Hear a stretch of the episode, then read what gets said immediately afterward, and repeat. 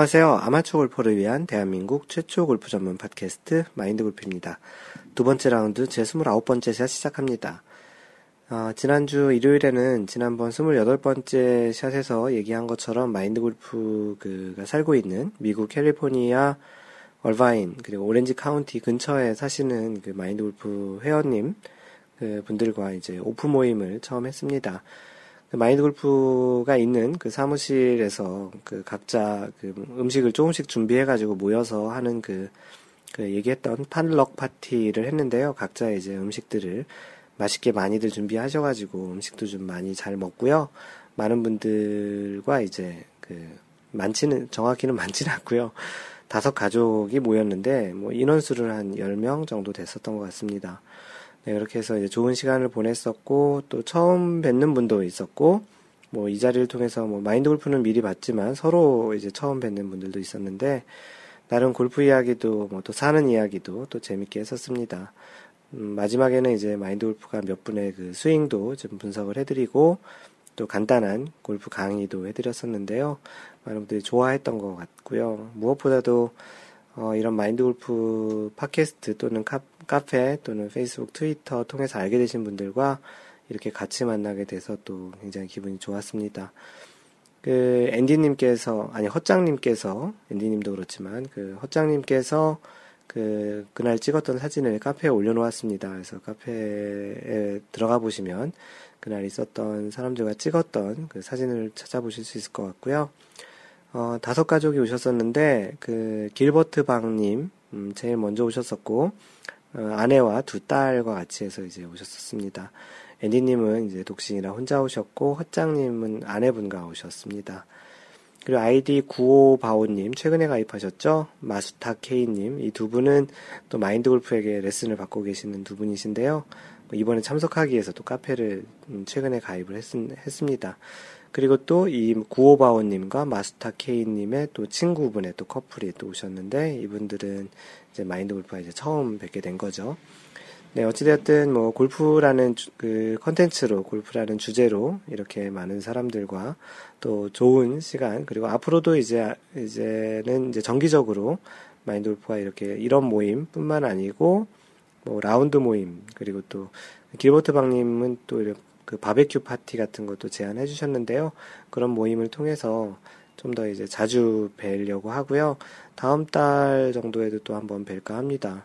뭐 앤디님께서는 벌써 이제 그 라운드를 하나 잡아서 이제 같이 한번 하자라는 그런 이야기를 해주셨는데요. 네, 조만간 또 골프장에서 뵙는 것도 굉장히 좋을 것 같고요.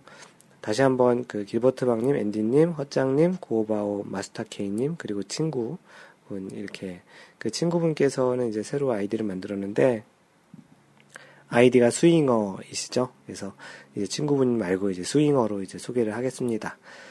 어 그리고 이제 한국 쪽 관련한 그 공지사항이 있는데요. 이제 한국 출장 일정이 확정되었습니다. 그래서 마인드골프가 지금 녹음하고 있는 시점으로는 다음 주 금요일에 이제 미국에서 이제 출발을 하고요. 한국에는 10월 5일 날 도착을 하게 되어 있습니다. 그리고 약 2주간 10월 20일까지 한국에 있고 10월 20일 이제 출국을 하게 되었습니다. 그래서 10월 5일부터 10월 20일까지 한국에 있는 일정이니까요. 그 마인드 골프가 또 그래서 지금 진행하고 있는 게 이제 한 가지 두 가지 있는데 하나는 이제 회원님들과 같이 라운드를 하는 거 하나 진행하고요. 또 라운드 할 때 못 오시는 분들을 위해서 그 지난해에 이제 한번 만났던 그런 오프 모임 평일날 저녁 때 이제 아마도 분당이 될 것 같아요. 분당 쪽에서 오프 모임을 좀 진행을 하려고 합니다. 그래서 혹시 라운드를 못 오시는 분들은 오프 모임을 지금 10월 15일 화요일 날 할 예정입니다. 현재 현재 그 아 10월 14일이네요. 10월 14일 월요일 날 할 예정이고요. 어 아, 아니다, 아니다. 그 10월 15일이 이제 라운드 일정이고요.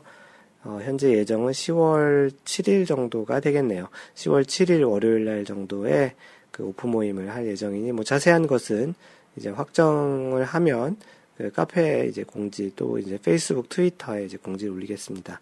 다시 정리하면 10월 7일 월요일 날 그런 오프 모임을 할까 하고요. 그리고 10월 15일 날 그 이제 라운드 모임을 진행하려고 합니다. 그리고 라운드 모임은 이번 달 말인 9월 30날까지 제가 이제 그 모집을 하고 있는데요. 왜냐하면 몇 명 할 수 있는지 미리 알아야 예약을 진행할 수 있기 때문에 그리고 이제 또 몇 명인지 정확히 알아야 또 어느 장소에서 하는 게 또 좋은지를 이제 선정하기 위해서 이제 그 작업을 지금 진행하고 있습니다. 카페에는 이미 공지를 올렸고요. 몇, 몇 분이 이제 참석 의사를 보이셨는데, 뭐, 아마도 그렇게 많지는 않을 것 같습니다. 뭐, 최소로는 뭐, 한 팀이 될 수도 있겠고요. 또 많으면 뭐, 세네 팀 정도 될 수 있을 것 같은데요. 네, 일단은 뭐, 충청권 정도에서 이제 라운드를 할 예정입니다. 왜냐하면, 지방에서 오시는 분들도 계실지 몰라서 저 아래쪽, 그래서 이제 한 중간 정도인 충청권에서 하려고 하는데요. 뭐, 일단은 관심 있으신 분들은 카페에 올라오셔서, 어, 그, 참석하겠다고 하시고, 이제 그 의사를 밝혀주시면 좋겠습니다. 네, PGA 소식을 전해드리면, 그, 지난주에 페덱스컵 플레이오프 경기가 이제 끝났죠. 그래서 이제 2013년 투어 일정도 이제 끝났는데요. 그 최종 마지막 대회인 그 투어 챔피언십에서 헨릭 스탠슨이 이제 우승을 했습니다. 그 전에 이제 플레이오프에서 한 번 더 우승을 해서 이제 꽤 많은 포인트를 누적을 했었는데요. 그 마지막 그 투어 챔피언십 시작하기 전에 2위로 그 포인트 누적 포인트 2위로 이제 플레이를 시작했는데 타이거 우즈가 1등이었죠. 근데 타이거 우즈가 부진을 하고 헨릭 스탠슨이 우승을 하면서 이제 그 플레이오프 전체 우승 그 페덱스컵 포인트 전체 우승을 하였습니다.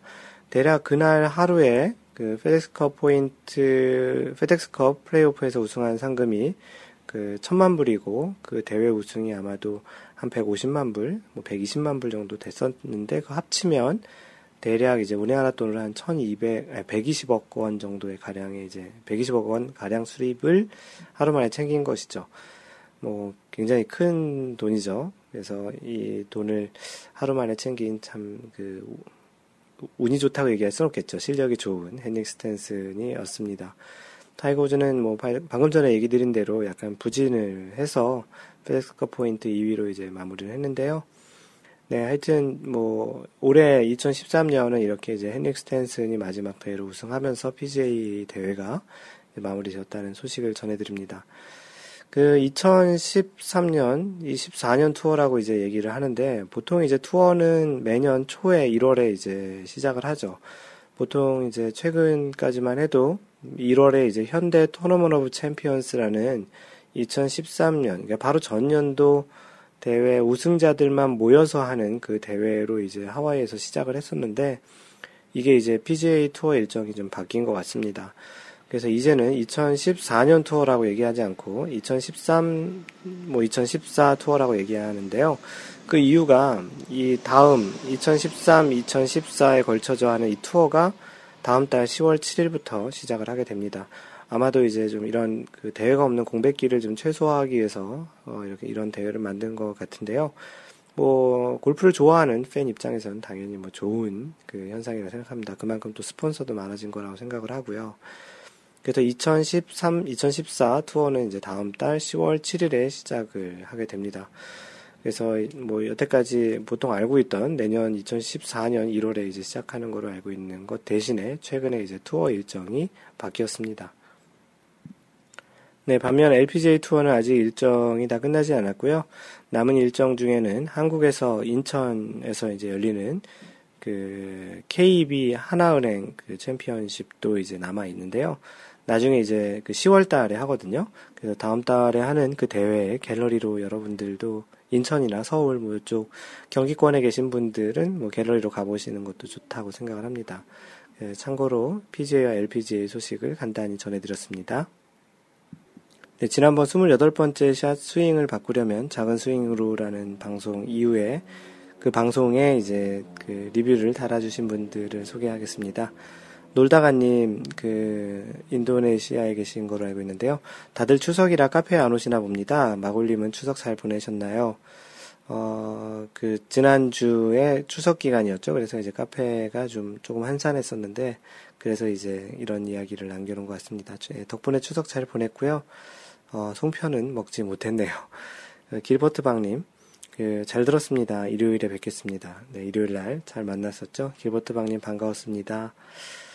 네, 호주에 살고 계시는 찬송 27님. 네, 추석날 저녁 설거지 하면서 그, 듣고 있었는데 골프 설거지 얘기가 나와서 재밌게 들었습니다. 네, 그 광교지기 님이 올려주신 글이었죠. 어, 이것저것 빼면 그 점수 좋아질 것이야 라고 생각하지만 사실 어렵다는 말씀에 웃었네요.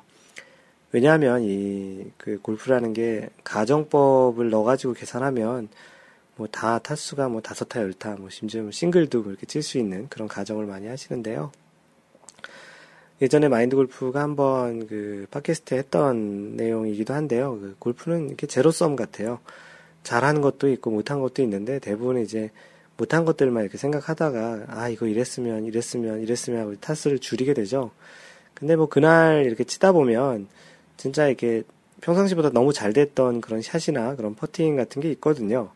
그래서 뭐 예를 들어서 퍼팅 같은 거뭐한 10m에서 이렇게 친 게 딱 들어갔다든지 근데 이런 그런 거는 이제 뭐 당연하게 생각하는 거죠. 근데 실제 그게 당연하게 들어가지 않잖아요. 그래서 그런 것까지 다 대충 계산을 해보면 잘하고 못한 게 이제 대충 제로섬이 나온다고 해서 보통 자신의 실력이 크게 이제 평균 실력에서 벗어나지 않는다라는 그런 이야기입니다.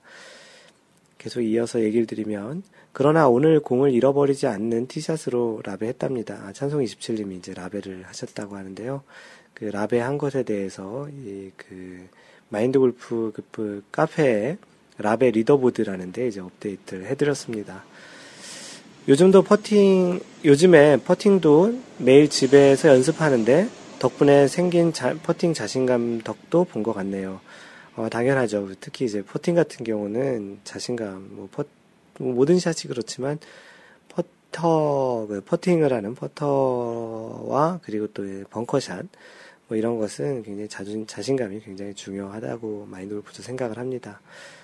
하여튼 뭐 라베 축하드리고요. 뭐 연습은 배신하지 않는다라고 하잖아요. 네, 그래서 연습 많이 하시면 언젠가 이런 결실을 보실 수 있는 것 같습니다. 조만간 이제 그 라베에 이어서 깨백도 좀 그 기대를 해보겠습니다. 벙글님, 음, 잘 들었습니다. 요즘 다시 커진 스윙 줄이려고 연습 중입니다. 근데 잘 안 되네요. 욕심이 자꾸 생겨서 필드 나갈 때는 차 안에서 불교 방송 들으면서 갑니다. 참고로 제 종교는 기독교.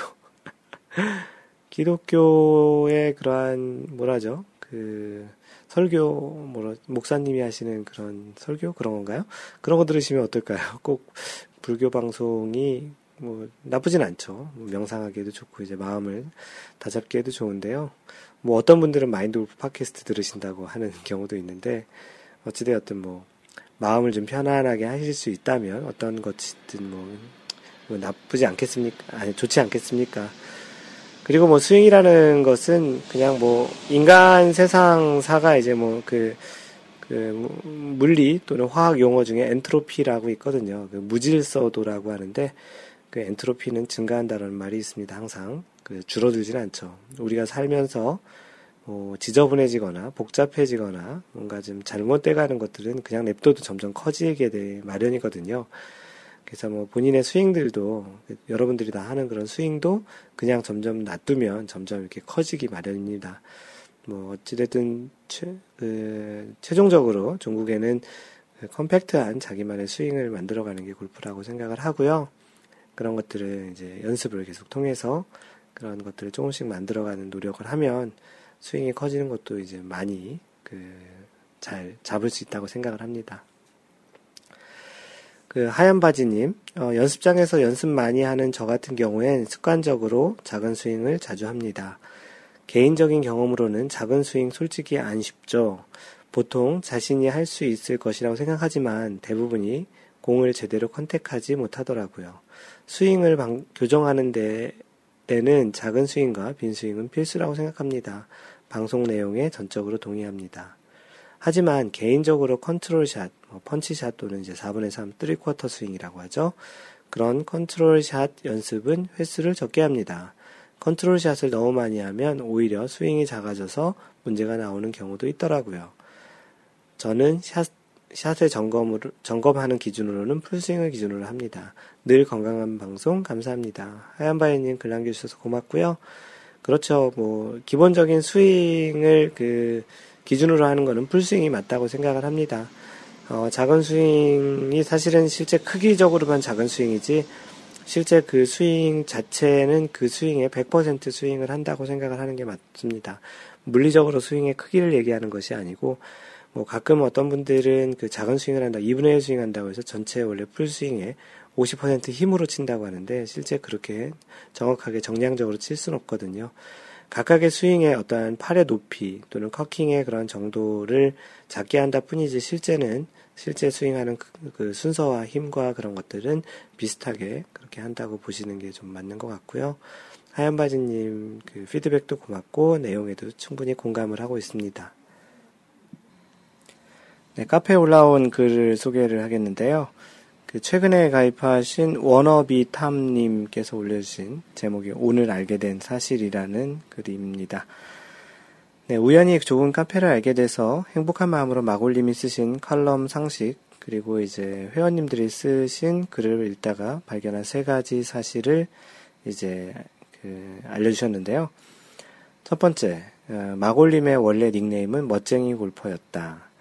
어, 한 가지씩 이제 답변을 드리면, 네, 맞습니다. 마인드 골프가 원래 그 예전부터 썼던 그 골프 관련한 닉네임은 마이, 마인드 골프 대신에 멋쟁이 골퍼였고요. 실제 그 멋쟁이 골퍼가 되려고 노력을 하고 싶어서, 그리고 멋쟁이 골퍼가 되고 싶어서 이제 그런 그 이름을 썼는데, 그 이런 이제 활동을 하다 보니까 멋쟁이 골퍼보다는 이제 마인드 골프라는 이름으로 브랜드 이름도 이제 만들고 이것을 이제 필명으로 만드는 게 더 나을 것 같다 생각해서 이제 어느 순간 그 글에서 멋쟁이 골프라는 이제 글들을 그 닉, 예, 필명을 이제 마인드 골프로 바꿔나가고 있는데 아마 초창기에 썼던 글들에서 이제 멋쟁이 골프라는 글이 남아 있었기 때문에 아마 그걸 알게 되신 것 같고요. 네, 하여튼 맞습니다. 두 번째는 어, 마골님은 처음에 라운딩, 오케이, 양파 등의 한국식 용어를 쓰다가 이제는 라운드, concede 또는 give, quadruple 보기 같은 정식 용어를 쓴다. 네, 이 내용도 맞습니다. 마인드 골프가 초창기에 했을 때는 그냥 일반적인 그런 아마추어들이 보통 쓰는 그런 용어들을 그냥 글에도 쓰고 이야기도 했었는데 이제는 마인드 골프의 글을 보고 또 방송을 듣고 또 이런 그 마인드 골프와 커뮤니케이션 하는 그런 분들이 많아지다 보니까 그 아무래도 좀 정식 용어에 좀 가깝게 그리고 또 우리가 그런 정식 용어는 아니지만 일상적으로 쓰는 용어를 쓰지만 그래도 원래 정식 용어가 무엇인지는 알려드리는 차원에서 마인드 골프라도 정식 용어를 쓰는 게 좋겠다라는 차원에서 이제 정식 용어 위주로 사용을 하고 여러분들도 정식 용어가 뭔지를 아는, 알게 하는 차원에서 그런 이야기들로 보통 이제 이야기를 하는데요. 이 이야기도 맞습니다.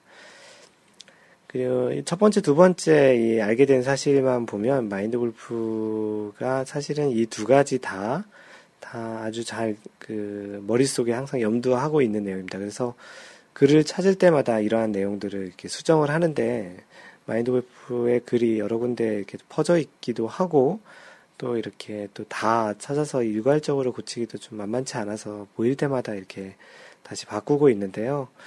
참 그 원어빈 탐님께서는 굉장히 좀 이렇게 날카로운 왠지 무서운 분인 것 같고요. 마인드 골프의 과거를 이렇게 마치 찾아간 듯한 그런 느낌이 들기도 한데요. 그만큼 이제 마인드 골프의 글을 찾아서 읽어주셔서 고맙기도 하, 합니다. 네, 하여튼 뭐 계속 이런 것들은 그, 그 계속 이제 찾는 대로 또 바꾸기도 할 예정이니까 혹시 마인드 골프가 모르는데 찾은 거 있으시면 좀 알려주시기도 하고요. 그 마지막에 세 번째 발견한 사실은 뭐냐면 카페 회원님들의 열, 정과 연습량은 엄청나다. 더 열심히 해야겠군요. 라고 이렇게 썼습니다. 네, 맞습니다. 그 카페 회원님들 중에 몇 분은 굉장히 연습을 진짜 많이 합니다. 뭐, 아마추어로서는 사실 이렇게 그 감당하기 쉽지 않은 정도의 연습량을 하시는 분들이 몇 분 계세요. 어, 뭐 어떤 분은 뭐 굉장히 많이 하는데 아 이걸로도 부족하다고 이렇게 자랑반 뭐 아니면 진짜 뭐 진짜 그렇게 느끼시겠죠. 다른 분들이 보기에는 마치 깔때기 같은 그런 약간 그런 글들 같이도 보이기도 하는데 그분이 워낙 이제 연습량이 많았던 분이시라서 이제 그렇게 했는데 그렇게 많으신 분도 있고 적당하신 분도 있는데 진짜 많이 하시는 분은 연습량이 진짜 엄청납니다. 뭐 마인드 골프가 따라하기에도 한번 그 정도 해본 적도 없는데 그런 분들이 있는데 그런 열, 연습, 그리고 또 사실 그러한 연습은 열정이 없으면 나오지 않겠죠. 어거지로 해선 되는 건 아니고, 골프 자체가 좋아서, 그, 그런, 그리고 또 골프 자체를 또 좀 더 잘하기 위한 그런 열정이 그런 연습량을 따라 불러온다고 생각을 합니다. 그 워너비 탐님도 이제 최근에 알게 됐는데, 음, 계속 이제 이러한 그 카페, 그리고 또 팟캐스트는 들어보셨는지 모르겠는데, 그걸 통해서 계속 지속적으로 마인드 골프와 소통을 했으면 좋겠습니다. 워너비 탐님, 네, 고맙습니다.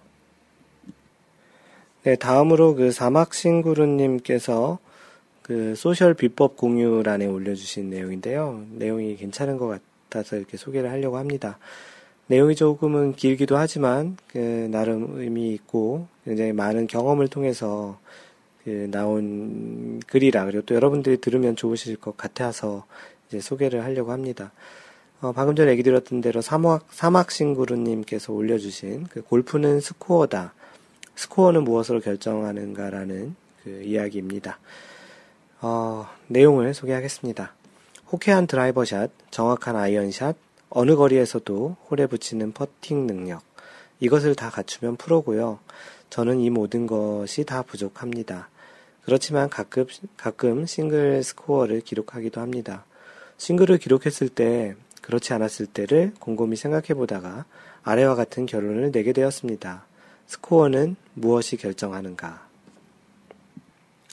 첫 번째도 아닌 0번째로 꼽아주신 게 연습, 그리고 또 연습이라는 내용이고요. 이거는 뭐 두말하면 잔소리라서 부, 부연 설명이 안 되어 있네요.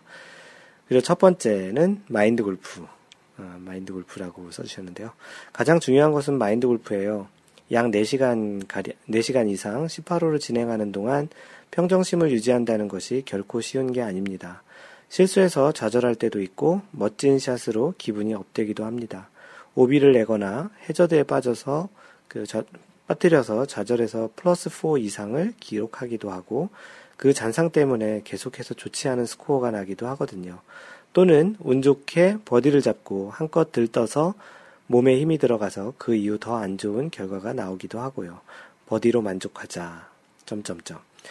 매홀 매샷이 항상 새로운 샷입니다. 신중하지만 편안하게 한 샷, 한, 편안하게 한 샷 한 샷을 이어가다 보면 좋은 결과가 나오게 되어 있거든요. 스코어에 집착하지 말고 골프를 즐기면서 한 샷에 집중을 하면 반드시 좋은 결과가 나오게 되어 있습니다. 마인드 골프가 자주 얘기하고 또 마인드 골프가 항상 생각하는 그런 이야기들을 어, 사막싱그룹님도 비슷하게 생각하셨나 봅니다. 그리고 두 번째로 이야기하신 것은 고민하고 클럽을 선택하자. 100야드가 남았다고 피칭 웨지를 들고 가면 안 됩니다. 적어도 3개의 클럽은 들고 가야 하는 것 같아요. 볼이 항상 최상의 상태에 놓여 있다고 볼 수는 없거든요. 또 기분에 따라 클럽의 선택도 다른 것 같아요. 왠지 몸이 무거우면 한 클럽 길게 잡거든요. 특히 50야드 이내의 숏게임에서는 특히 클럽 선택에 신중해야 합니다. 거리에 따라 클럽을 고르는 것이 아니고 볼이 놓여 있는 상태, 전방의 장애물의 상태, 그리고 또 자신의 몸의 상태에 따라서 클럽을 선택하는 게 좋더라고요. 저의 선택 기준은 홀에 붙일 가능성이 높은 클럽이 아니고 가장 실수를 하지 않는 어, 가능성 실수를 적게 하는 그 가능성이 높은 클럽을 선택하는 것입니다. 경험상 가장 실수를 적은 실수가 적은 것은 퍼터이고요.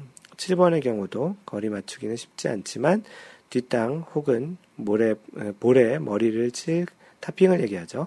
칠 가능성은 아주 낮은 편이어 선택하는 경우가 많습니다. 네, 마인드 골프가 얘기하는 그 골프를 아주 잘 치는 경우 말고는 대부분 자신이 잘 쳐서 스코어를 만든다기 보다는 실수를 줄여서 스코어를 만드는 경우가 훨씬 더 많습니다. 특히 이제 골프 스코어가 높은 high handicapper 같은 경우는 더더욱 그렇, 그렇고요. 그러다 보니까 아무래도 뭐 90개 이상 치시는 분들은 가급적이면 그 자신의 어떤 멋진 샷을 만들어서 그 점수를 따오기보다는 그 실수를 적게 하는 그런 선택을 하셔서 스코어를 줄이는 것도 굉장히 좋은 방법이라고 생각합니다. 예, 아주 공감이 가는 내용이고요. 세 번째로 얘기해 주신 것이 퍼팅입니다. 3온 1퍼시면 파입니다. 최소한 2퍼스로 경기를 진행하면 크게 점수를 잃지 않아요. 그런데 3퍼시 자주 나오면 낮은 점수를 유지한다는 것이 쉽지 않죠. 퍼팅이 불안하면 전체적으로 샷이 잘 되어야 한다는 부담 때문에 더 좋은, 좋지 않은 샷이 나오는 것 같아요.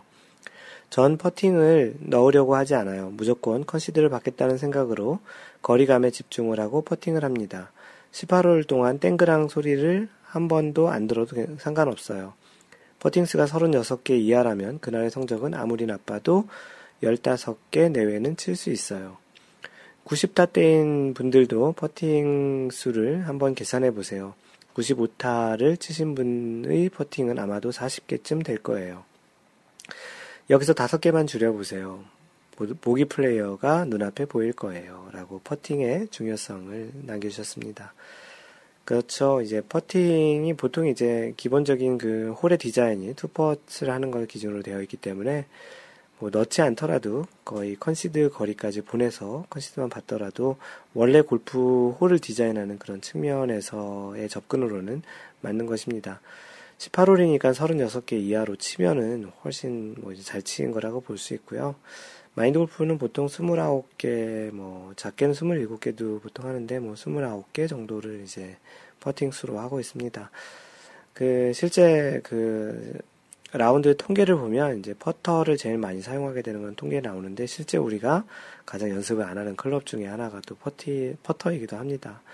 뭐 이번 기회에 퍼터 연습을 또 이렇게 한번 좀 체계적으로 뭐 체계적이지 않더라도 라운드 당일날 아침에 좀 일찍 가셔서 그 퍼팅 그린에서 이렇게 퍼팅하는 그런 모습을 보이시는 것도 괜찮다고 생각을 합니다.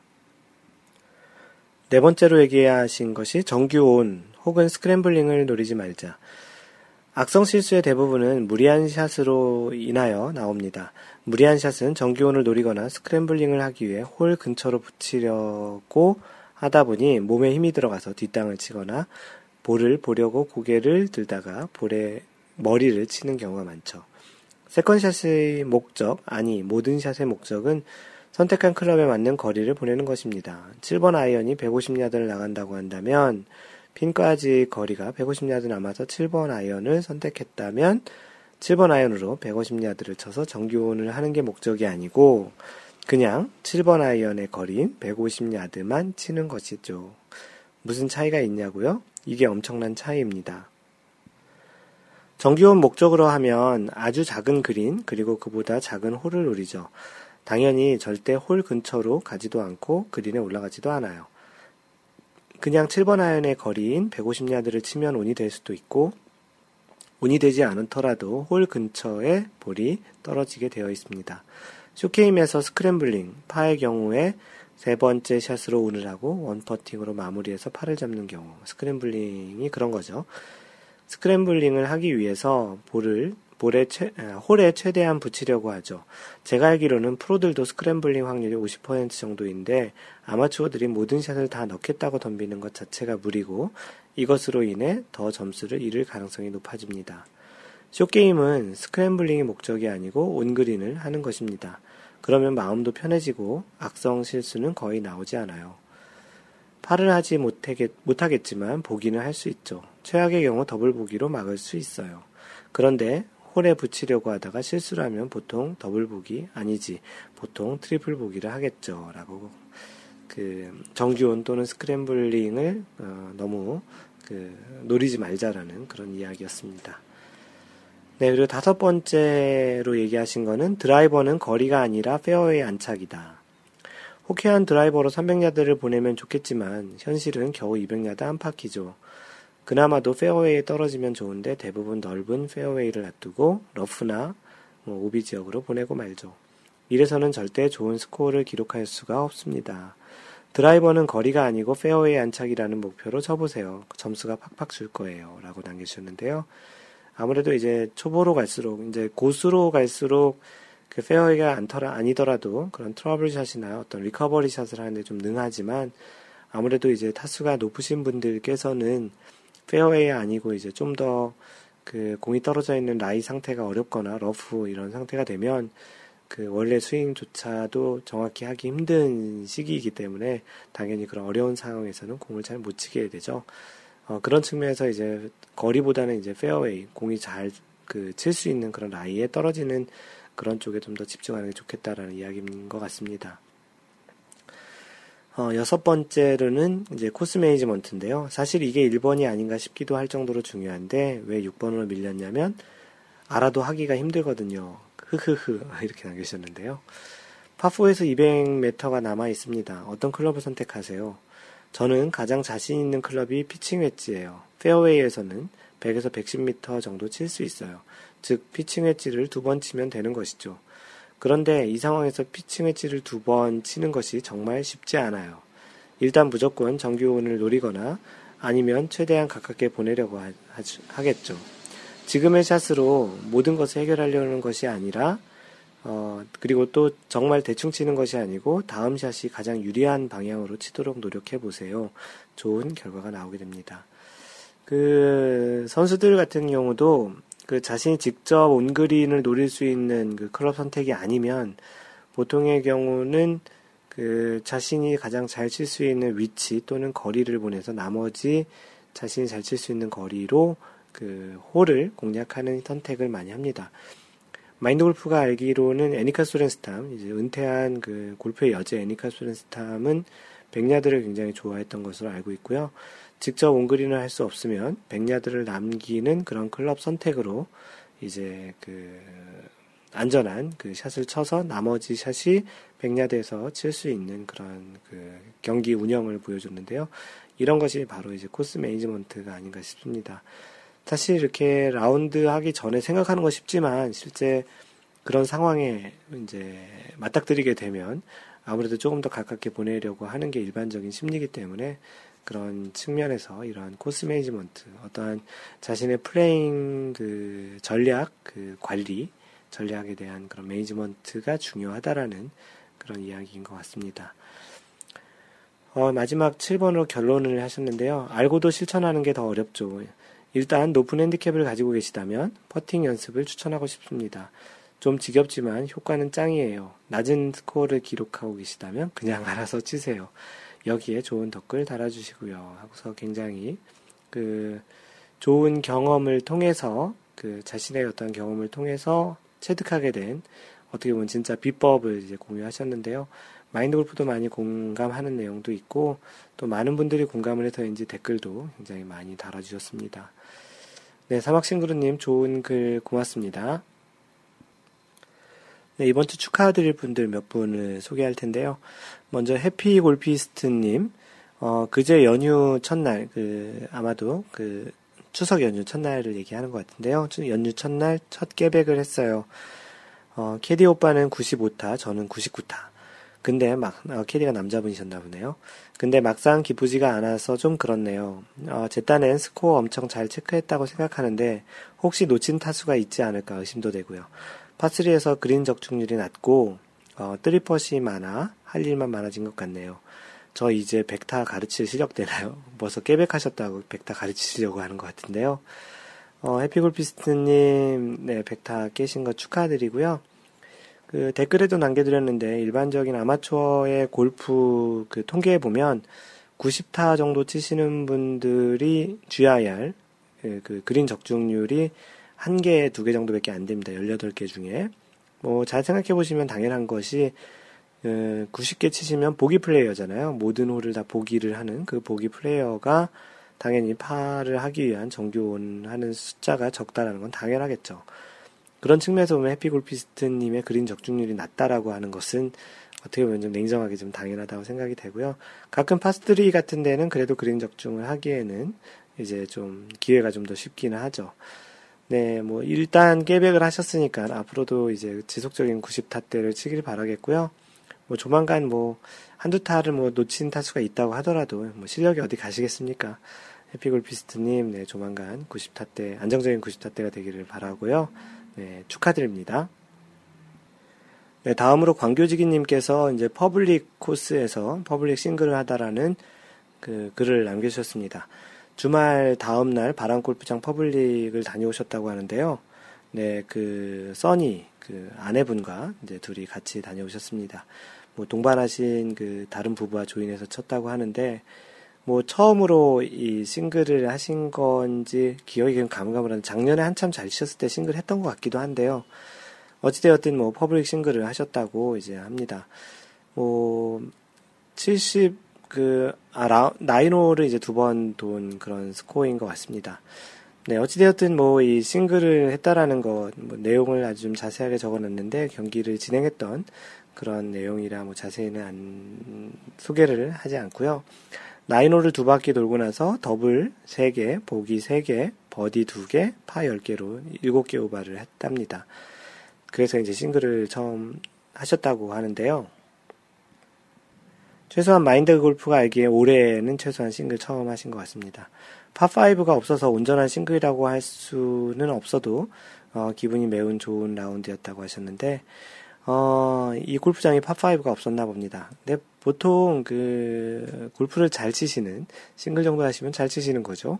광교지기님 같은 경우에 실력 정도라면 파3보다는 파5가 훨씬 쉬울 것입니다. 그렇게 파5가 없다고 해서 이제 뭐 그 싱글이 좀 약간 그렇다고 할 수 있는 건 아니고요.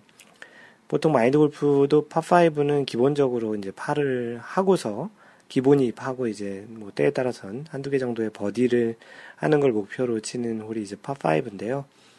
선수들 같은 경우에도 이제 파3가 좀 어렵고 파5에서는 이제 점수를 챙겨가는 그런 작전으로 이제 합니다. 그렇기 때문에 파5가 없이 그 18홀에서 나인홀을 두 번 돈 18홀에서 싱글을 쳤다라는 건 더 의미가 있다고 생각이 됩니다. 그 많은 분들이 그 광교직인님의 싱글 디짓 핸디캡 그 스코어를 그 축하해 드렸고요.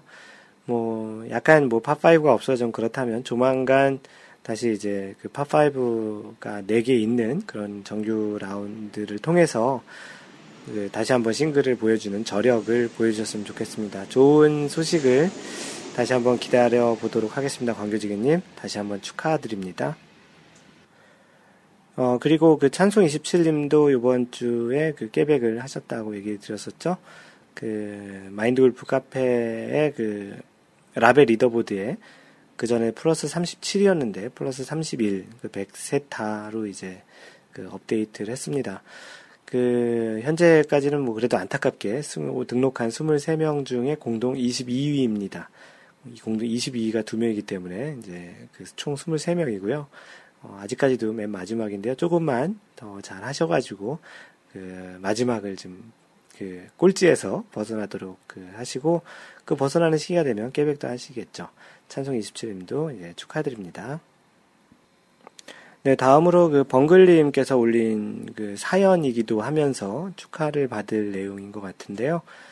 어, 참, 어떻게 보면은 그 벙글님의 지금까지의 그 골프의 전반을 한번 이렇게 글로 써주신 거고, 나름 그 굉장히 감회가 있으신 것 같아서 이 내용은 좀 다 소개를 해보려고 합니다. 중간에 이제 마인드 골프를 만나게 된 그 실제 실제 만난 게 아니고 마인드 골프의 글을 만나게 된 그런 이야기도 있는데요.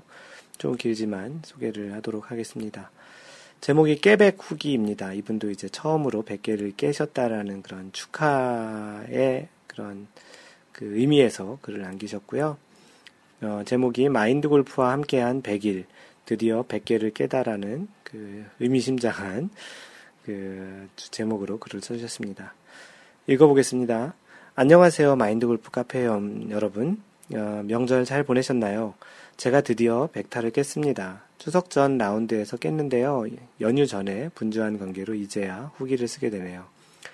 100타를 깬 것이 뭐 그리 대단하냐, 한 거냐 하시는 분도 계시겠지만, 아마 나름 오랜 시간을 깨백의 정성을 쏟아보신 경험이 있으시거나 현재 노력 중인 분이시라면 그 느낌을 아시리라 생각이 됩니다. 처음 클럽을 잡고 한두 달 정도 레슨을 받았던 것 같습니다. 많은 분들께서 똑딱이 먼저 시작하셨다고들 하시는데요. 저는 바로 7번 잡고 휘두른 기억이 나네요. 어, 좀 있으면, 어, 좀 있으면, 어, 필드 나가야 한다고 선생님 반, 선생님, 선생님을 반 협박으로 어, 이제 속성 레슨을 받았던 것 같습니다. 어, 그리고는 처음 필드 나가서 셀 수 없을 정도 만, 아, 셀 수 없을 정도로 많은 숫자의 스코어와 그보다 작은 숫자의 공을 잃어버린 것 같습니다. 참 재밌는 표현이신 것 같네요. 그게 2년 전쯤 되네요. 그 후 충격을 받고 가끔 스크린만 다니다가 1년 전쯤부터 본격적으로 한 달에 한 번씩 비교적 정기적으로 필드를 나가게 되었습니다. 금년 초엔 드라이버와 아이언도 새로 바꾸고 옷도 새로 사는 것은 무조건 골프복으로 바람막이, 비옷, 털모자, 이너웨어, 구색은 다 갖췄네요. 연습장도 열심히 다니면서 나름 노력을 많이 했죠. 골프 영화도 찾아보, 찾아서 보고 골프 드라마, 골프 만화, 모든 것이 골프에 가 있었습니다. 중간중간 느낌이 100번도 넘게 왔던 것 같고요. 골프 이거다, 수십, 골프 이거다라는 느낌, 그 수십 번, 골프 이제 끝났다, 수십 번, 다 죽었어, 수십 번, 뭐 그랬습니다. 뭐 대부분 뭐 비슷한 경험들을 다들 하셨겠죠. 어, 그래도 스코어는 영 줄, 영 줄어들 기미가 보이지 않았습니다. 왜 그럴까? 왜 그럴까? 고민을 하다가 내가 안 하고 있는 뭔가 빼먹고 있는 게 없나 생각했습니다. 결론은 바로 멘탈 트레이닝을 안 하고 있었습니다. 지금 생각해보면 그거 말고는 안 한 게 많았던 것 같지만요. 웹서핑을 하다가 멘탈 관련된 글을 찾아 읽기 시작했습니다. 그러면서 골프 매너, 룰 등 전반적인 내용도 좀 더 깊게 알게 되었고요. 그런데 인터넷에 올라와 있는 글 중에 제가 원하는 내용이 잘 정리되어 있는 곳은 별로 없더라고요. 좀 괜찮다 싶은 곳은 바로 북마킹을 하면서 계속 서치를 했죠. 주로 어르신 느낌이 드는 블로그에서 좋은 글들이 잘 정리가 되어 있었습니다. 앞서서 이 길을 가신 분들께선 어떤 이런 생각을 하면서 가셨구나 하는 생각을 가지고 재밌게 읽었습니다. 어느 분 그래서 수십 권 되는 본인이 직접 만든 야대지북을 얘기하는 포스팅이 있었습니다. 이건 나도 할 수 있는 거다. 바로 따라했죠. 자주 가는 코스에 야대지북도 만들어 들고 나가 이것저것 적기도 하고요. 그러나 공도 못 치면서 뭘 이것저것 적, 자꾸 적느냐 캐디께 너무 분주하다고 혼도 나, 혼나기도 했습니다. 그래 캐디 말 잘 들어야지. 후반 나인에는 모든 걸 내려놓고 편한, 샷, 편한 샷에만 집중했더니 스코어가 좋아지는 경험도 하고요. 아, 이것도 아닌가? 내가 하려는 뭔가를 하지 말아야 하나? 열심히 가다가 길을 잃어버린 것 같, 같았습니다. 그러다 드디어 두둥 마인드 골프의 블로그를 발견했습니다. 수백 개의 포스팅이 눈앞에 펼쳐지는 순간 마음으로 마음속으로 외쳤습니다. 심봤다. 모든 컬럼을 다 읽고 카페가 있다고 해서 가입도 하고 팟캐스트라는 게 있다고 해서 들어도 보고 어, 이제, 이제부터 마인드 골프의 자랑을, 마인드 골프가 좋다라는 내용이 본격적으로 나오는 거죠. 그리고 100위로 깨백을 했습니다. 마인드 골프를 만난 이후, 어, 제 스코어를 스스로 기록하기도 했고요. 디보 수리기도 장만하고, 어, 사용법을 캐디에게 물어봐 해보기도 하고, 즐겁게 매너 있게 라운드를 하려고 노력했습니다. 마인드 골프를 만난 이후 생활 속에서 꾸준히 하려고 노력했던 것을 열거해 보면 계단 이용하기, 하체 운동, 그 허리 세우고 바르게 걷기, 골프 방송 보기, 퍼팅 연습, 수건 잡고 빈 스윙, 좋은 어, 멋있는 스윙 상상하기, 이미지 트레이닝, 그리고 마인드 골프 글 보기 및 팟캐스트 열혈 청취, 괄호 열고 멘탈 트레이닝 이렇게 쓰셨는데요. 어, 제가 이 길을 처음 가는 것이면 힘들겠지만 앞서 가신 선배님들이 많아 그분들이 하신 행동 중 내가 따라할 수 있는 것은 무조건 따라하려고 했던 것 같네요. 어, 제 개인적인 깨백 징후를 한 가지 말씀드리면 스크린 스코어가 먼저 현저히 좋아진 것입니다. 그 전에 스크린이나 필드나 비슷한 스코어였는데 한 달 전쯤 갑자기 좋아지기 시작하더니 플러스 2를 하는 믿기, 믿기지 않는 일도 생기고 최근 한 달 스크린 평균 핸디가 플러스 10이 되었네요. 마인드 골프보다 좋은 것 같은데요. 마인드 골프는 스크린에서 아직 어, 70다대를 쳐본 적이 없는 것 같은데요. 암튼 마인드 골프는 제 골프기를 같이 가는 멘토이자 동반자입니다. 저에게 이렇게 기분 좋게 골프를 할 수 있게 도와준 마인드 골프에게 감사드립니다. 그리고 저보다 한 달 먼저 깨백한 친구에게도 약 올려줘서 고맙다고 전하고 싶네요. 글을 적다 보니 너무 길어지네요. 이 글이 잘한 글은 아니고요. 아니지만 그, 스스로에게 축하하고 여러분에게 축하받고 싶네요. 네, 축하드립니다. 밑에 또 많은 분들도 축하를 해드렸었죠. 그리고 깨백을 바라시는 모든 분께 참고가 되었으면 하고요. 모두 깨백하세요. 어, 이제 한 번 두 자리 스코어 기록한 것이고요. 현재는 100 초반 안정시키는 것을 목표로 가끔 90대 그런 마음입니다. 마지막으로 제 골프 생활에 전폭적인, 정폭적으로 지지를 아껴주지 않는 그 와이프에게 고맙다는 얘기를 전하고 싶습니다. 여보 사랑해 라고 하시면서 어, 하트를 아홉 개를 올려주셨습니다. 마인드골프 팟캐스트를 들으신다면 그 같이 그 아내분과 들으시면 좀 더 감동이 있지 않을까 싶기도 하고요. 마지막으로 Just Play Mind Golf라고 글을 남겨주셨는데요. 어, 마인드 골프가 직접 이, 그, 벙글님을 만나본 적도 없고, 벙글님에게 무슨 전화 통화한 적도 없고, 단지 이런 글과 이런 방송을 통해서 이러한 좋은 영향을 미쳐서 또 좋은 그 느낌을 받으셔서 골프가 재미있으시고 또 실력도 늘으셨다니 마인드 골프가 이러한 활동을 하는 거에 굉장히 큰 그 보람을 느끼고 참 뿌듯함을 느끼기도 합니다. 뭐 이런 거를 꼭 바라고 했던 건 아닌데 사실 마인드 골프도 다 비슷한 경험을 했기 때문에 또 썼던 글이기도 하고요. 아마도 어떻게 보면 먼저 지나간 사람으로서 선배로서 그 글을 썼는데 그런 게 또 비슷하게 그 적용이 되어서 또 영향을 미쳐서 그 좋은 그 스코어와 또 좋은 느낌, 또 좋은 행복한 느낌으로 골프를 치실 수 있고 또 이렇게 백타를 깨셨다고 하니까 굉장히 기분이 좋습니다. 음, 많은 분들이 또 축하를 했지만 또 마인드 골프가 또 이렇게 축하를 또 따로 보내드립니다. 그 댓글 중 재밌는 거는 오케이님께서 그 마골님께서 상장이라도 드려야 되는 거 아닌가요? 라는 글을 남겨주셨는데요. 그 마골이 그런 상장 같은 걸 좀 만들어 볼까요? 이렇게 인터넷으로 좀 그냥 메일로 보내드릴 수 있는 그런 상장 포맷을 만들어서 그뭐 깨백을 축하드린다라든지 뭐 노력한 뭐 노력상이라든지 그런 걸 한번 만들어서 이미지로 한번 보내드리는 그런 또 나름 재밌을 것 같기도 한데요. 뭐 하여튼 그런 이야기도 있었습니다. 네, 조만간 뭐 90, 안정적인 90대도 하시고 또 언젠가 또 90개를 깼다라는 그런 글을 또 보았으면 좋겠습니다. 네, 여러분은 현재 마인드 골프 팟캐스트 제 2라운드 29번째 샷을 듣고 있습니다. 마인드 골프가 준비한 이야기를 시작하려고 하는데요. 오늘은 그 주제가 제목이 갤러리가 고의로 공을 건드리는 경우에 대해서 이야기를 하겠습니다. 골프 상식이고요. 어떠한 룰이 적용이 되는지에 대해서 알아보려고 합니다. 갤러리가 고의로 공을 건드리면 어떻게 될까? 뭐 이런 걸 궁금하게 생각해 보신 적이 있지 않은가요? 이번 팟캐스트 인트로에도 얘기를 한 것처럼 그 10월 중순? 아, 10월 중에 그 한국에서 LPGA 대회가 열리거든요. KEB, 그, KEB가 그, KB 하나은행, 하나은행 챔피언십. 하나은행 챔피언십이 열리는데, 산업은행인가요? KEB가? 그 얘기를 하려고 했었는데. 그 산업은행 하나, 산업은행 하나은행 그 챔피언십인데요. 그 거기에 이제 아무래도 이제 갤러리를 가실 분들이 좀 있는데 갤러리와 관련한 여러 그 팟캐스트를 미리 했었죠. 갤러리가 어원이 뭐고 갤러리로 갈 때 어떤 것들을 좀 미리 알고 가면 좋겠고 갤러리의 관전 포인트에 좀 보수적인 접근 뭐 이런 이야기도 했었고 또 갤러리가 앉아 있는데 거기에 공이 서 있게 되면 어떻게 처리하는지 이런 등등의 갤러리와 관련한 이미 팟캐스트를 여러 번 했었는데 이번에 하는 내용은 갤러리가 만약에 공을 일부러 건드렸을 경우에는 어떻게 될까라는 이야기입니다. 그 골프를 좋아하시는 분들 중에는 갤러리로 골프장을 그 찾아가지고 직접 선수들을 플레이하는 것을 본 적이 있으신 분들이 좀 많이 있을 거예요. 물론 이 팟캐스트를 듣고 계신 분 중에는 아직 안 가보신 분들도 있겠고요.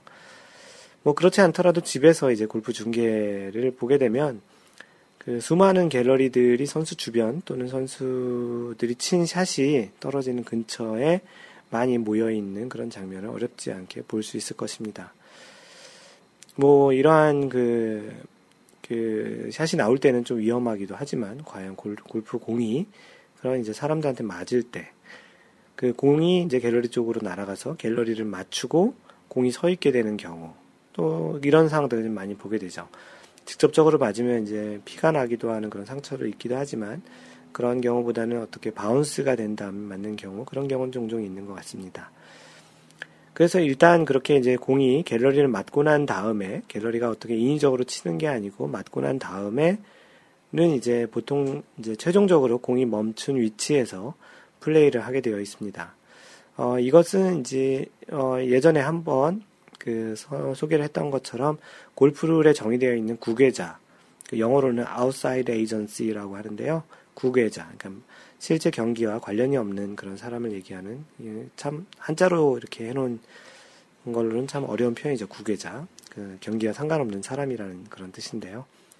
outside, outside agency로 이제 간주되어서 그 갤러리가 이제 그렇게 아웃사이드 에이전시, 아웃사이드 에이전시라고 이제 간주된다는 거죠. 그래서 그에 따르는 룰 규정이 적용되면 이제 된다는 거죠. 그래서 룰에 보면 그 국외자라는 것에 이렇게 이제 정의가 되어 있습니다. 매치 플레이에서는 매치에 관계없는 사람과 사물을 말하며 매치 플레이는 이제 각 홀을 누가 이기느냐가 매치 플레이고요. 스트로크 플레이, 보통 우리가 타수 위주로 하는 스트로크 플레이에서는 그 경기자의 사이드에 속하지 않는 사람과 사물을 말합니다. 심판원, 마커, 업저버 또는 forecaddie는 국외자이며 바람과 물은 국외자가 아니라고 합니다. 어, 위 정의, 지금 방금 전에 했던 그 정의에 의하면 골프 관전하기 위해 간 갤러리는 그 경기에 어느 쪽에도 속하지 않기 때문에 국외자로 이제 해당이 되는 거죠. 아웃사이드 에이전시가 되는 거죠. 물론 자신이 특정 선수를 응원하지만 실제로 경기와는 관련이 없기 때문에 국외자로 이제 그 보면 됩니다. 어, 그러면 경기자의 사이드, 경기자 어, 어느 쪽에 속한 사람과 사물은 또 무슨 뜻일까요? 그 예를 들어서 이제 사람이라 함은 자신의 캐디 또는 이제 자신이 그 쪽에 속할 거고 사물이라 함은 카트 또는 골프백, 그 자신의 카트 또는 이제 골프백 등이 그 사물에 이제 속하게 됩니다. 어, 그러면 이제 구계자에 해당되는 사물 중 그 경기를 하고 있는 플레이어에 속한 휴대품 또는 이제 그런 것들이 또 어떤 것들이 있는지를 한번 좀 알아보겠는데요. 휴대품이라는 또 그런 정의가 있습니다. 네, 골프룰에 의하면 휴대품이라는 정의는 그 플레이어가 사용, 착용 혹은 휴대하는 물건을 말하며 플레이어가 플레이 중에 볼 혹은 볼의 위치나 볼을 드롭할 구역을 마크할 때 사용하는 동전이나 티 같은 작은 물건은 휴대품이 아니다라고 합니다. 그러니까 보통 이제 갖고 다니는 것들의 물건을 이야기를 하는데 그런 볼의 이제 위치나 볼을 드롭할 구역을 정할 때 이제 쓰는 동전이나 티와 같은 작은 물건은 휴대품이라고 하지 않는다는 거죠. 그 말은 이제 본인의 휴대품 그런 곳에 맞으면은 이제 벌타가 있는데 그런 이제 작은 동전이나 티와 같은 것은 휴대품에 속하지 않는다라는 거죠. 어, 휴대품 중에는 수동, 자동의 골프 카트도 포함된다. 골프 카트를 두 명 또는 그 이상의 플레이어가 공동 사용할 경우 그 카, 그 골프 카트와 그것에 실려, 실린 모든 것은 볼이 관련된 플레이어의 휴대품으로 본다. 단, 그 카트가 공동으로 사용하는 경우, 플레이어 중 한 사람에 의해 이동될 경우, 그 카트 및 그것에 실려 있는 모든 것들은 그 플레이어의 휴대품으로 간주한다 라고 되어 있습니다. 이 내용을 다시 한번 그 약간 좀 이해하기 편하게 설명을 하면 그 플레이어가 사용 휴대하는 물건은 휴대품이라고 하는데 플레이 중인 공과 마커는 어, 제외된다는 것이고요. 우리 그 보통 이제 아마추어의 경우 카트를 공동으로 사용하게 되는데 볼이 관련된 플레이어의 휴대품이기 때문에 해당 플레이어의 관련 물품이 그 카트에 실려 있다면 그 카트와 그것에 실려 있는 모든 것이 휴대품으로 간주된다는 거죠. 그러니까 자신의 그러한 카트백이 그 카트에 실려 있으면 그 카트 전체와 거기에 실려 있는 모든 것이 이제 휴대품이 된다라는 것입니다. 네, 그래서 먼저 그 구계자와 또 휴대품이라는 그런 내용에 대해서 알아봤고요. 어, 그렇다면 그 이번 그 팟캐스트의 주제인 갤러리가 의도적으로 공을 건드려서 방향을 바꾸거나 멈추는 행위를 하였을 때 어, 어떻게 경기를 진행해야 되는지를 한번 이야기를 해볼 텐데요. 그 골프를 19-1 조항의 그 코멘트 부분을 이제 참고하면 이런 내용에 대해서 기술이 되어 있습니다. 참고로 이런 그 내용을 좀 이야기하기 전에 보통 갤러리로 이렇게 갔을 때 대부분 이제 골프를 좀 잘 아시는 분들은 공이 날아온다고 하면 이제 피한 다음에 그 공이 떨어진 위치에 이제 가서 그 궁금하니까 어떤 사람의 공인지 또 어떻게 생겼는지를 보는 경우도 있는데요. 약간 좀 골프의 매너가 좀 떨어진 그런 나라, 뭐 사실 우리나라도 이렇게 아주 골프의 그런 갤러리 문화가 잘 되어 있는 곳은 아직은 아니라고 생각을 합니다. 뭐 그래서 가끔은 좀 우스운 형태의 그런 장면이 연출되기도 하는데 그 선수들의 공을 주머니에 넣어서 이제 가지고 가는 사람도 예전에 봤던 적이 있고요. 그러한 공을 발로 차서 이제 어떻게 이제 뭐 자신이 좋아하는 선수면 어, 좀 페어웨이 안쪽으로 발로 찬다든지 아니면은 자신이 마음에 들지 않으면 더 어려운 상황으로 이렇게 집어 던진다든지 그런 경우도 예전에 어떤 유튜브에서 봤던 것 같은데요. 그런 상황에 해당될 때 어떻게 하냐라는 그런 이야기를 지금 하고 있는 겁니다. 참고로 일반적으로 그 국외자, 예를 들어서 갤러리에 의해서 정지된 공의 방향이나 공의 위, 정지된 공을 얘기하는 거예요. 정지된 공의 방향이나 공의 위치가 바뀌었을 때는 원래 위치로 replace 하여 진행하면 됩니다. 만약 공을 회수하지 못했을 경우엔 새로운 공으로 교체할 수도 있습니다. 참고로 예전에 그 어떠한 그 TPC 소그래스 그 PGA The Players에서 그 그린에 올라간 공을 새가 물고 날아가다가 이제 물에 빠뜨린 그런 경우가 그 국외자에 의해서 공의 방향이나 위치가 바뀌었는데 그 공을 회수하지 못한 그런 케이스가 됐죠. 그럴 때에는 공이 원래 있다고 생각되는 가장 가까운 지점에 그 새로운 공으로 가져다 replace 해서 진행을 하면 된다라는 그런 이야기죠. 그래서 아까 얘기했던 19-1 조항의 코멘트 부분을 참고하면 이렇게 쓰여 있습니다. 어, 심판원 또는 어, 위원회가 판정하여 경기자의 볼이 국외자에 의하여 고의로 방향이 변경되었거나 정지됐다고 판정되는 때 그 경기자에 대해서는 제1조 4항이 적용되고 그 국외자가 동반 경기자 또는 그의 캐디인 경, 캐디일 때 동반 경기자에 대해서는 제1조 2항에 적용된다. 이게 그 국외자가 동반 경기자 또는 그의 캐디일 경우에는 좀 약간 케이스가 다르겠죠. 지금 우리가 이야기하는 것은 그 갤러리인 경우니까. 그러면 이제 제1조 4항을 적용해서 이제 따른다고 하는데요. 1조 4항이 뭐냐면 규칙에 없는 사항이라는 겁니다.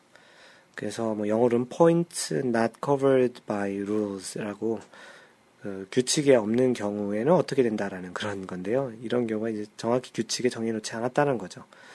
그래서 경기에 관한 쟁점이 규칙에 없는 사항은 형평의 이념에 따라 제정하여야 한다라고 합니다. 굉장히 애매모호하죠. 형평의 이론, 이념. 그 페어한 그런 그 골프의 정신으로 그 진행을 해야 된다라고 합니다. 뭐 조금은 애매한 형태의 정의라고도 하는데요. 형평의 이념이라는 말이 어떻게 보면 이제 해당 플레이어와 동반하는 플레이어인 마커가 이해할 수 있는 정도에서 형평성 있게 공을 리플레이스하여 진행을 한다고 이해하면 될 것 같습니다. 뭐 굉장히 얘기를 많이 해야 되겠죠. 위원회와 그 해당 플레이어와 또 그 플레이어의 마커가 같이 그, 그 자리에서 어떻게 처리하는 것이 좋은지에 따라서 좋은지를 이제 논의를 하고 최종적으로 이제 그, 그 관련된 사람들이 어, 이렇게 하게 되면 어, 공평하게 플레이한다라고 이제 이야기가 될 때 이제 그렇게 적용해서 진행을 한다라는 이야기입니다. 다른 어떤 룰처럼 의도적인 방해로 발생한 지점으로부터 한 클럽 또는 두 클럽 이내에 리플레이스하여 진행한다는 것도 아니고 조금은 애매하지만 약간은 뭐 전체적인 경기 흐름과 그 선수들의 형평성에 맞게 위원회가 판정하여 이제 그 결과를 이제 내서 그대로 진행한다라는 내용이죠. 뭐 아마도 이런 상황이 발생을 하면 위원회가 당연히 이제 콜을 받아서 이제 갈 것이고 그 상황에 이제 선수들과 이야기를 해서 이제 진행을 하게 될 것 같습니다.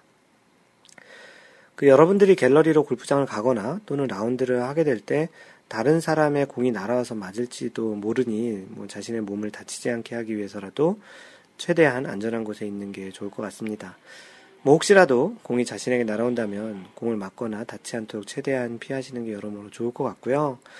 뭐 혹시나 자신이 좋아하는 선수의 공이 안 좋아질지도 몰라서 공을 의도적으로 건드린다면 오히려 더 안 좋은 일이 생길 가능성도 있을 수 있습니다. 아마도 그리고 그러한 일을 너무나도 자명하게 그 이제 하는 것을 경기 진행 요원이나 주변의 이런 자원봉사자 이런 사람들에게 이제 알, 알게 된다면 아마도 경기장에서 쫓겨나는 또는 이제 그런 일이 있을 수 있는 정도의 일이라고 생각이 됩니다.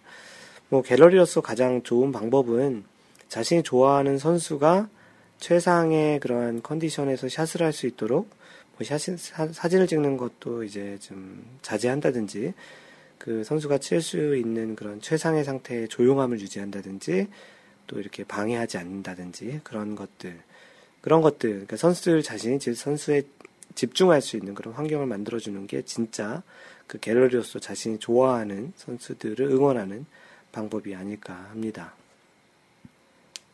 네, 이것으로 마인드 골프가 준비한 팟캐스트는 이제 마무리 하고요. 마인드 골프의 글은 마인드 골프 블로그 mindgolf.net에 오셔서 보실 수 있고요. 페이스북은 facebook.com slash mindgolf, 트위터는 at mindgolfer입니다. m-i-n-d-g-o-l-f-e-r. 어, 카페는 네이버에서 마인드골프 카페라고 찾으시면 되고요. 어, 주소로는 cafe.naver.com slash mindgolfer, m-i-n-d-g-o-l-f-e-r입니다. 어, 이메일로 그 연락을 주실 분은 mentor at mindgolf.net입니다. 어, 참고로 갑자기 생각이 났는데요. 그 오랜만에 모리사랑님께서 이메일로 연락을 주셨었는데요. 마인드 골프가 잠깐 그 깜빡했네요. 뭐, 그 러시아에 출장을 가셔서 이렇게 글을 남겨주셨는데요. 뭐 바쁘셔서 카페 자주 못 오신다는 이야기를 하셨던 것 같고요. 뭐, 뭐, 그래도 마인드 골프 팟캐스트와 그 카페는 계속 이제 지속적으로 보고는 계신다고 합니다. 어서 바쁜 일 마무리 하시고요. 다시 이제 자주 오셔서 글로 좀 뵀으면 좋겠다고 생각을 합니다. 하여튼 이메일 주셔서 고맙습니다. 항상 배려하는 골프 하시고요. 이상 마인드 골프였습니다. 제 2라운드 30번째, 30번째 샷에서 만나요. Don't worry, just play mind golf. Bye!